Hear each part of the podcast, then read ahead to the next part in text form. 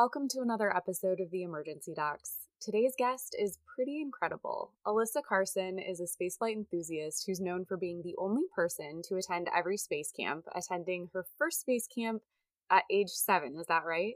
Yes, that's right. You beat me by four years. I think I was 11 when I first went. You also have your private pilot's license, and you've completed all sorts of spaceflight related training, including scuba diving, microgravity flights, G force training, and more. Alyssa has also visited all 14 of NASA's visitor centers and won several awards. She's given several TED Talks and is a huge advocate for women in STEM. And by STEM, I mean science, technology, engineering, and mathematics. She's also certified for suborbital research spaceflight. And did I mention that she's just barely turned 20? She's only 20. So, welcome, Alyssa, and happy belated birthday. Yeah, thank you so much for having me. So, happy Women's History Month. Today, we're talking about women in STEM. So, many women in medicine study fields like chemistry, mathematics, and physics before going to medical school, just as astronauts study all sorts of subjects before becoming astronauts. So, while we aren't specifically discussing emergency medicine today, we're talking about women in science. And for those of you who don't know, besides attending Space Camp, I worked at several NASA centers and remain a huge space nerd. So, I'm pretty excited to have a woman as inspiring as Alyssa on the podcast today. So, Alyssa, with that, please tell me a little bit about your background and kind of how you first got interested in science. Yeah, totally. I mean, I really first got interested in space and kind of the idea of possibly being an astronaut one day when I was really, really young. Um, I don't remember everything too exactly. Uh, it's pretty, pretty hazy. But my it was dad, really early. yeah. but my dad, uh, my dad does remember me coming and asking questions about space and about Mars. You know, have people ever been to Mars before? Is space real? You know, at the time I, of course, knew nothing.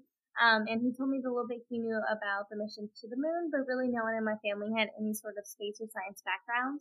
Uh, and so, yeah, he told me pretty much the bare minimum that he knew. And then from then on, I was super interested in trying to figure out more and find out more. And that's really one of the biggest reasons why I went to space camp, just because it was an area where I was able to find out all of this information about space and science I'd really been wanting and looking to find. And it was finally that place that I was really gaining all that info and pretty much just been working towards that goal and really figuring out what I want to do. And I'm now currently a sophomore majoring in astrobiology. That's so awesome. So, little known fact I actually did an internship at NASA Ames and the SETI Institute in astrobiology way back when I was in college, and it's a fascinating field. So, tell us a little bit about what astrobiology is. Yeah, totally. So, um, astrobiology, it's not super common. Uh, it took me a while to actually find a school that really had like a major program uh, involving astrobiology. It can be a little bit tricky to find, but pretty much astrobiology in general is science in space so any and all sciences in space. Um, so it's pretty similar to astrophysics, but it's a bit broader. So you really study all the bios, all the physics, all the chems, all the maths, uh, pretty much anything STEM related, you study it. But it pretty much gets, gets you really well versed across all the different disciplines of science, and that way you're able to apply those to space in different ways. So the part about astrobiology that I really enjoy is how like versatile it is and how you can kind of change your mind whenever you want. You know, if for a while you want to study plants in space, go for it. And maybe then you want to study bacteria in space, go for it. Or you can even study like entire planets as a whole. If you want to like search for planets similar to Earth, you can do that. If you want to be in charge of a scientific experiment happening, let's say up on the International Space Station, you can do that there's just really so many possibilities with it. That's so awesome and so true. It's really similar training in medicine, actually, where you know you have to take a whole variety of courses from physics to math to biology and chemistry. So having that sort of broad, diverse background can actually be really helpful in the future when you're doing something like medicine or being an astronaut. You need to know a lot about everything. Do you have a favorite subject in astrobiology or a particular topic that you really like more than the others? Yeah, that's really funny to mention. I've definitely been bouncing around a lot. When I first started in astrobiology, um, obviously like my freshman year wasn't was stuff very broad, you know, pretty much like your basic intro bios and that kind of stuff. So I thought that I'd be more interested in like soils and plants, be making soil similar to Martian soil, trying to grow plants in Martian soil, that kind of thing. Mm-hmm. Currently, I'm in a microbiology lab and I am just obsessed with everything that we're doing. I've just enjoyed it way more than I should be. So uh, I definitely think I'm starting to lean more towards like the bacteria side of astrobiology. I do want to kind of go a little bit more into that way, I think. Learn about all the different tests and categorizing bacteria and actually figuring out what a bacteria is is really, really fascinating and something that we could potentially be doing on a mission to Mars one day. So we're actually doing this experiment right now where they gave us two random bacteria. We have no idea what they are. We basically have to separate them, run a whole bunch of tests, and then at the end we have to tell them, this is the name of the bacteria I have. And so it's a really, really cool test to try to figure out how we can narrow it down because I think we have 20 different possibilities. So it's, it's a, it's a good bit to kind of narrow through. Um, but it could be something, yeah, super similar that we could be doing in space one day. You know, if we start finding any signs of bacterial life on Mars, we're going to be doing the exact same thing of trying to classify these bacterias and trying to figure out what they are. Absolutely. And I think you make such a good point about really finding a love for a particular science. You know, once you enjoy it, it's almost like you feel guilty that you enjoy going to work so much. So that's that's really really cool. And besides astrobiology, there are a ton of opportunities in spaceflight biology from medicine to food science. My own grandmother actually was in disbelief when I told her I worked at NASA. She was like, "But you aren't a rocket scientist." when I talk to anyone about my research projects, I think one of the first things people say is, "Oh, I didn't know NASA does stuff like that," meaning biology. So, can you talk a little bit about some of the opportunities in spaceflight for our listeners who might not be engineers or rocket scientists?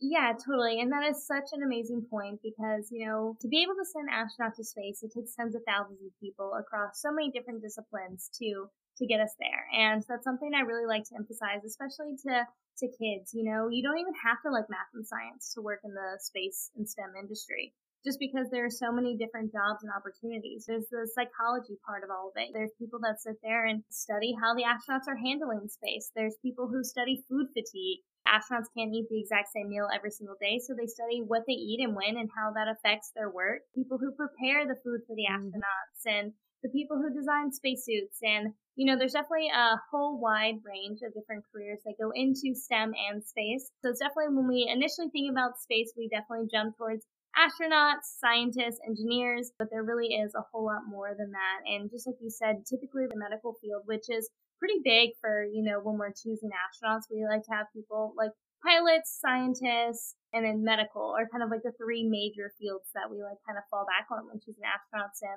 It's, I feel like the medical side does kind of get overlooked pretty often, but it really is true because we do so much medical research up in space, you know, just being able to introduce a lot of different medicines or bacteria or things like that to microgravity can lead to a lot of new discoveries. So it's been a lot of what we've been doing up on the International Space Station. Even just having someone with a very intense medical background is always important to have while we're in space. So, speaking of medicine, what do you think is the most interesting change to the human body in space? There's a lot of them.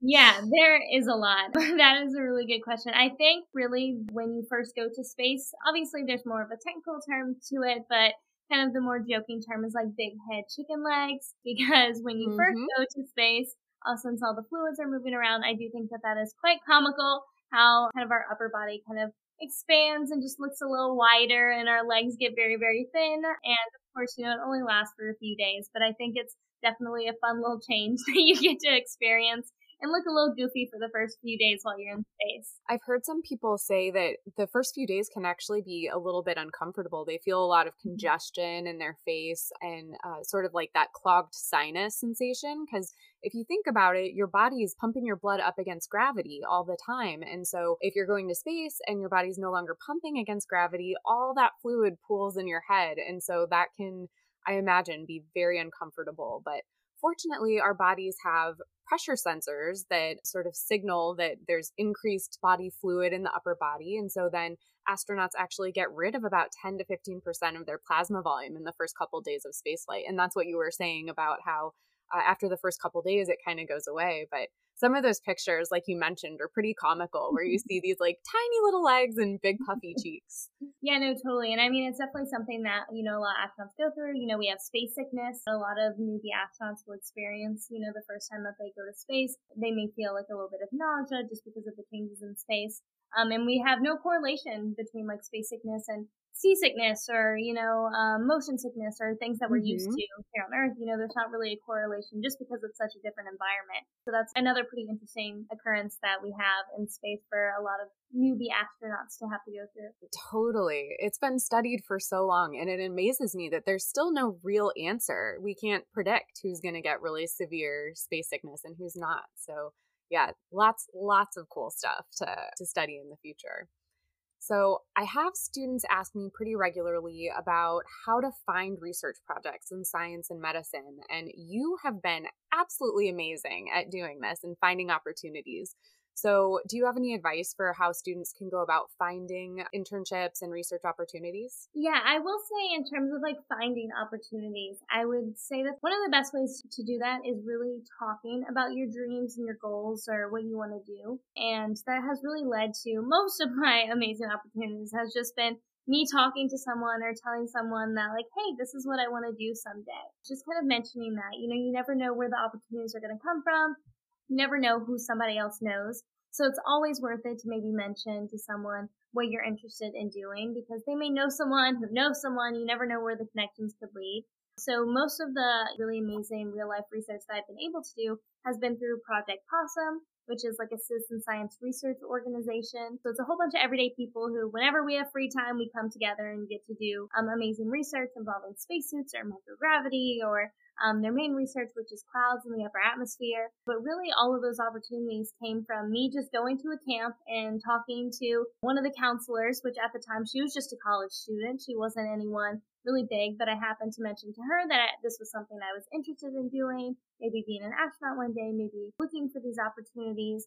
And she happened to mention, Hey, I think there's something starting up at my university. I don't know anything about it. I don't know if you could do it, but it may be worth a phone call. And that led to me figuring out all the information about Project Possum and being able to join them and have since, you know, been able to join this real life research. So even, you know, those small people who you would think, oh, they wouldn't have a connection, they really might, and it could really lead to those amazing opportunities. So definitely don't be afraid to talk about your dreams and talk about your goals. And definitely if you're afraid, don't worry. I pretty much have the most crazy one out there. When I was younger saying I wanted to be an astronaut and go to Mars, it was pretty much the most extreme you could have ever picked, but it's definitely worked in my favor. It's worked out well. So I definitely believe you guys can share whatever your goals are. And that's so true. I mean, anytime a student talks to me about how to find different research opportunities, or they tell me what they're interested in, or they even know a specific scientist they want to work with, I ask, well, have you talked to that scientist? And a lot of time they're like, oh, no, I wouldn't want to bother them. And I'm like,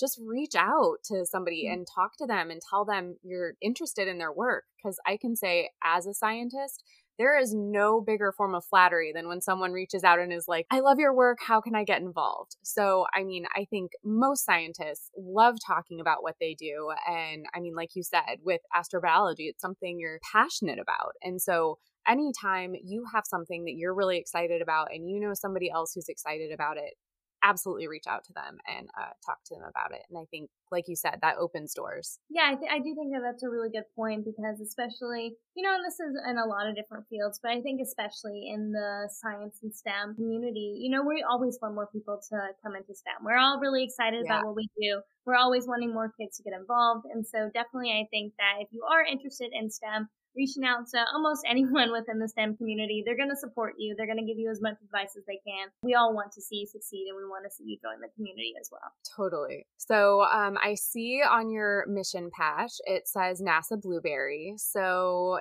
tell me about NASA Blueberry. Where did that come from?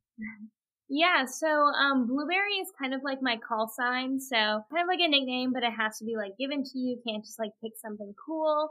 But pretty much, I the second time I went to space camp, so I was around like eight or so. I wanted one of like the blue flight suits that everyone was wearing because I wanted to be an astronaut, so I wanted to look like one, just like everyone else. But I didn't fit in any of the flight suits that they had, so my dad ended up finding like this knockoff, really dark shade of blue flight suit. So it was just not the right color as everyone else, and I was really, really small. So for like the rest of the time at space camp, people started calling me Blueberry. They would say, "Oh, Blueberry, you know, do this," and I just kind of went on, and I was like, "Okay, you know, whatever." Uh, and then I came back, of course, the next year to space camp a little while later, and they were like, "Oh, look, it's Blueberry," and it just like kept going on and never went away. So eventually, I was like, "Okay, I'll just take it. I'll accept it. I will go by Blueberry as well." So yeah, it just kind of became like a nickname. That is so awesome. I love that story. And I love that you're sticking with it because I think that's the best thing about those nicknames that are given to you. You earn them in a sense. I definitely think it could be worse. So that's yeah. why I was, like, I was like, okay, this isn't too bad. true, true. I always tell people I'll answer to almost anything. So, why NASA? When did you know spaceflight specifically was what you wanted to do? Definitely, I was interested in being an astronaut. And of course, that really isn't necessarily a career, right? Because you have to have a job to be able to apply as an astronaut. So, really, that was like the first step in you know, figuring out what I wanted to do. But early on, that was another big thing that Space Camp helped me with was really figuring out what I was interested in. Even just by going through simulated missions at Space Camp, I could really easily tell that I was way more interested in be doing some sort of spacewalk or maybe doing experiments in space. I was much less interested in like the whole flying and that sort of thing. Uh, of course, I am a private pilot now, but definitely it's not necessarily something I want to do professionally, but something that I did absolutely love on top of that. But definitely as far as like a professional career, I was way more interested in the science of it. So that just kind of led down the route and then eventually just kind of building this resume to eventually apply to the astronaut selection process. Of course, now uh, with today, there it's possible that when I get around to eventually applying, there could be a lot more options. You know, that could be with NASA, that could possibly be with SpaceX, that could be a lot of these different opportunities that are coming up because we are definitely seeing a whole new realm of space, a whole new idea of space the way we actually get to space. So it's possible that a lot of that could change or, you know, what selection process I actually go through. We'll see, you know, what happens in the near future. But yeah, pretty much it was always just kind of trying to build my resume to apply to what I wanted to do in terms of astrobiology and then finding any sort of extracurriculars that I could add that also related to what my career was, but also any sort of extras to put on there. That's so cool. And yeah, I completely agree. I think spaceflight is expanding quite rapidly at this point. So opportunities for people in spaceflight are also expanding. So lots of exciting things in the future from that standpoint. So, you have been a huge advocate for women and particularly women in STEM fields. So, have you personally encountered any difficulties in your training as a woman? I will say, you know, I I definitely obviously when I first got interested in all this, I didn't realize that STEM and space would be male dominated. It wasn't necessarily a thought that would cross my mind. I really do think that in a lot of the different environments I was in, you know, Space Camp, I guess, was slightly more male dominated, but for the most part, you pretty much had a pretty decent amount of girls as well. In Project Possum, there's also a large community of amazing women. And so I think for the most part, I was exposed to a lot of different environments that did have a lot of girls who were interested in space or working in the space industry.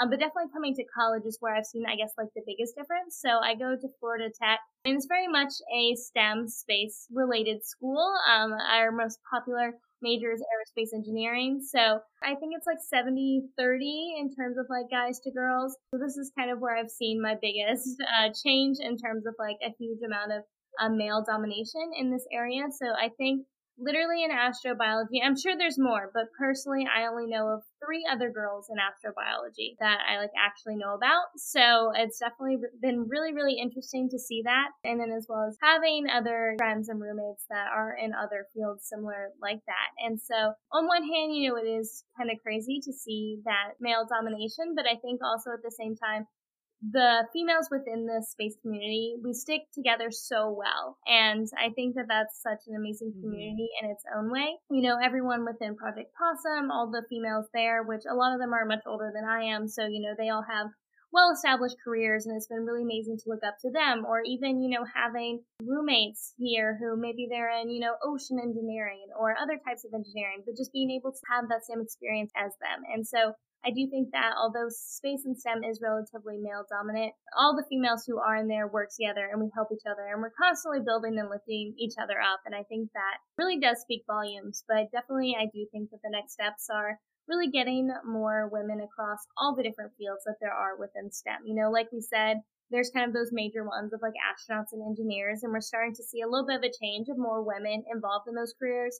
But it's kind of more than that. It's across all those different fields. I'm sure there's plenty of departments still, let's say at NASA, where there's only one woman working in that department at that center. And so mm-hmm. um, those are kind of the next changes is like always remembering those smaller positions too, not just the big ones that get seen. Yeah, absolutely. I think I had a similar experience where I didn't really realize how male dominated a lot of the science fields were. You know, I saw Apollo 13 and I saw Top Gun and I was like, I can do that too. It never really crossed my mind until I was actually immersed in that world and really started to notice some of those differences. But like you said, I think women are advocates for women. And the more women there are in these fields, the more we can encourage each other and lift each other up and really encourage young girls to pursue some of those same fields. So uh, I love what you're doing and uh, love that, you know, you have a really strong community around you. Are there any roadblocks in particular that you've encountered along your journey? And do you have any advice on how you overcame those roadblocks? Yeah, I mean, I do think that at times there's been a lot of different difficulties. I think, um, especially for me, with my age has been a pretty big difficulty just because I've tried to kind of wedge my way and do stuff relatively early on because I wanted to be involved with everything. So even going within Project Possum when I first started, I was 15 and most people were in their 30s. And so it was a lot of trying to prove to everyone that it was worthy to be there and that I was able to contribute just as much as someone who was older than I was. And so there have been difficulties with that or honestly just keeping up with the material. You know, I do remember one of my very early on possum classes, they were like, oh, let's think back to high school calculus. And at the time I was like, I've never taken calculus before. Like I'm, like I'm like a sophomore, you know, I haven't gotten there yet.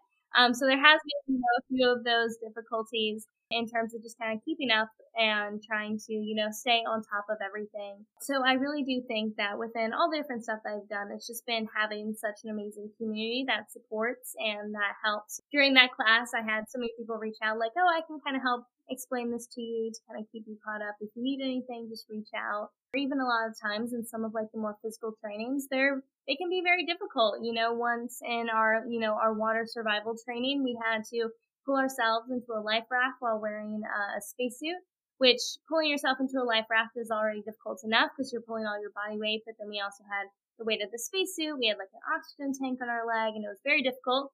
And I got to watch like a 35 year old ex military guy struggle. And then they were like, you're next. And I was like, if he can't do it, or if he's struggling to do it, then I'm going to struggle. So it's definitely been amazing to kind of have that. It was also amazing to see all the support. You know, we had everyone like, keep going, keep pulling, you know, cheering you on to kind of push through a lot of those thoughts when you can't do it. And so I think through most of the hard times that I've had, it's just having that community, those people supporting you, even if it's only one person rooting you on, it can really make a big difference. And also, I mean, I think it's just having that that drive to succeed where it's like, no, I haven't taken calculus yet, but I'm going to figure this out anyway. Or, you mm-hmm. know, this spacesuit plus tank plus everything else is probably 3 times my body weight, but I'm going to do it anyway. And so it's having that really motivated and strong attitude to just say, you know, I know this is a challenge. I see it as a challenge and I'm still going to do it. So I think that's an amazing example that you set for other young women. Do you have any specific advice for girls and young women who want to go into the sciences? I would definitely say, you know, make sure you're exploring all of your options and making sure that maybe if you have multiple interests, try to mix them. You know, make sure you're uh, looking into something that you're truly, truly passionate about. You know, I was talking to some girls, um, I think it was like middle school girls a little while ago, and one of them was like, I like space, but I like fashion. You know, maybe I could do something with spacesuits. And I was like, yeah, totally. You know, that's totally something that you're able to do. You know, the recently SpaceX came out with their newer spacesuits and they were designed by someone who typically designs superhero costumes. So definitely that's something that you can go into. And so I think that it's really important that you're really looking at all your options because I do think that especially kids in school, we get taught a lot of the same few like teacher, lawyer, a few of those like same careers, whereas like there really is so many options past that. You know, I think even at my own university, I don't even know all the different majors that relate to space. I mean, there are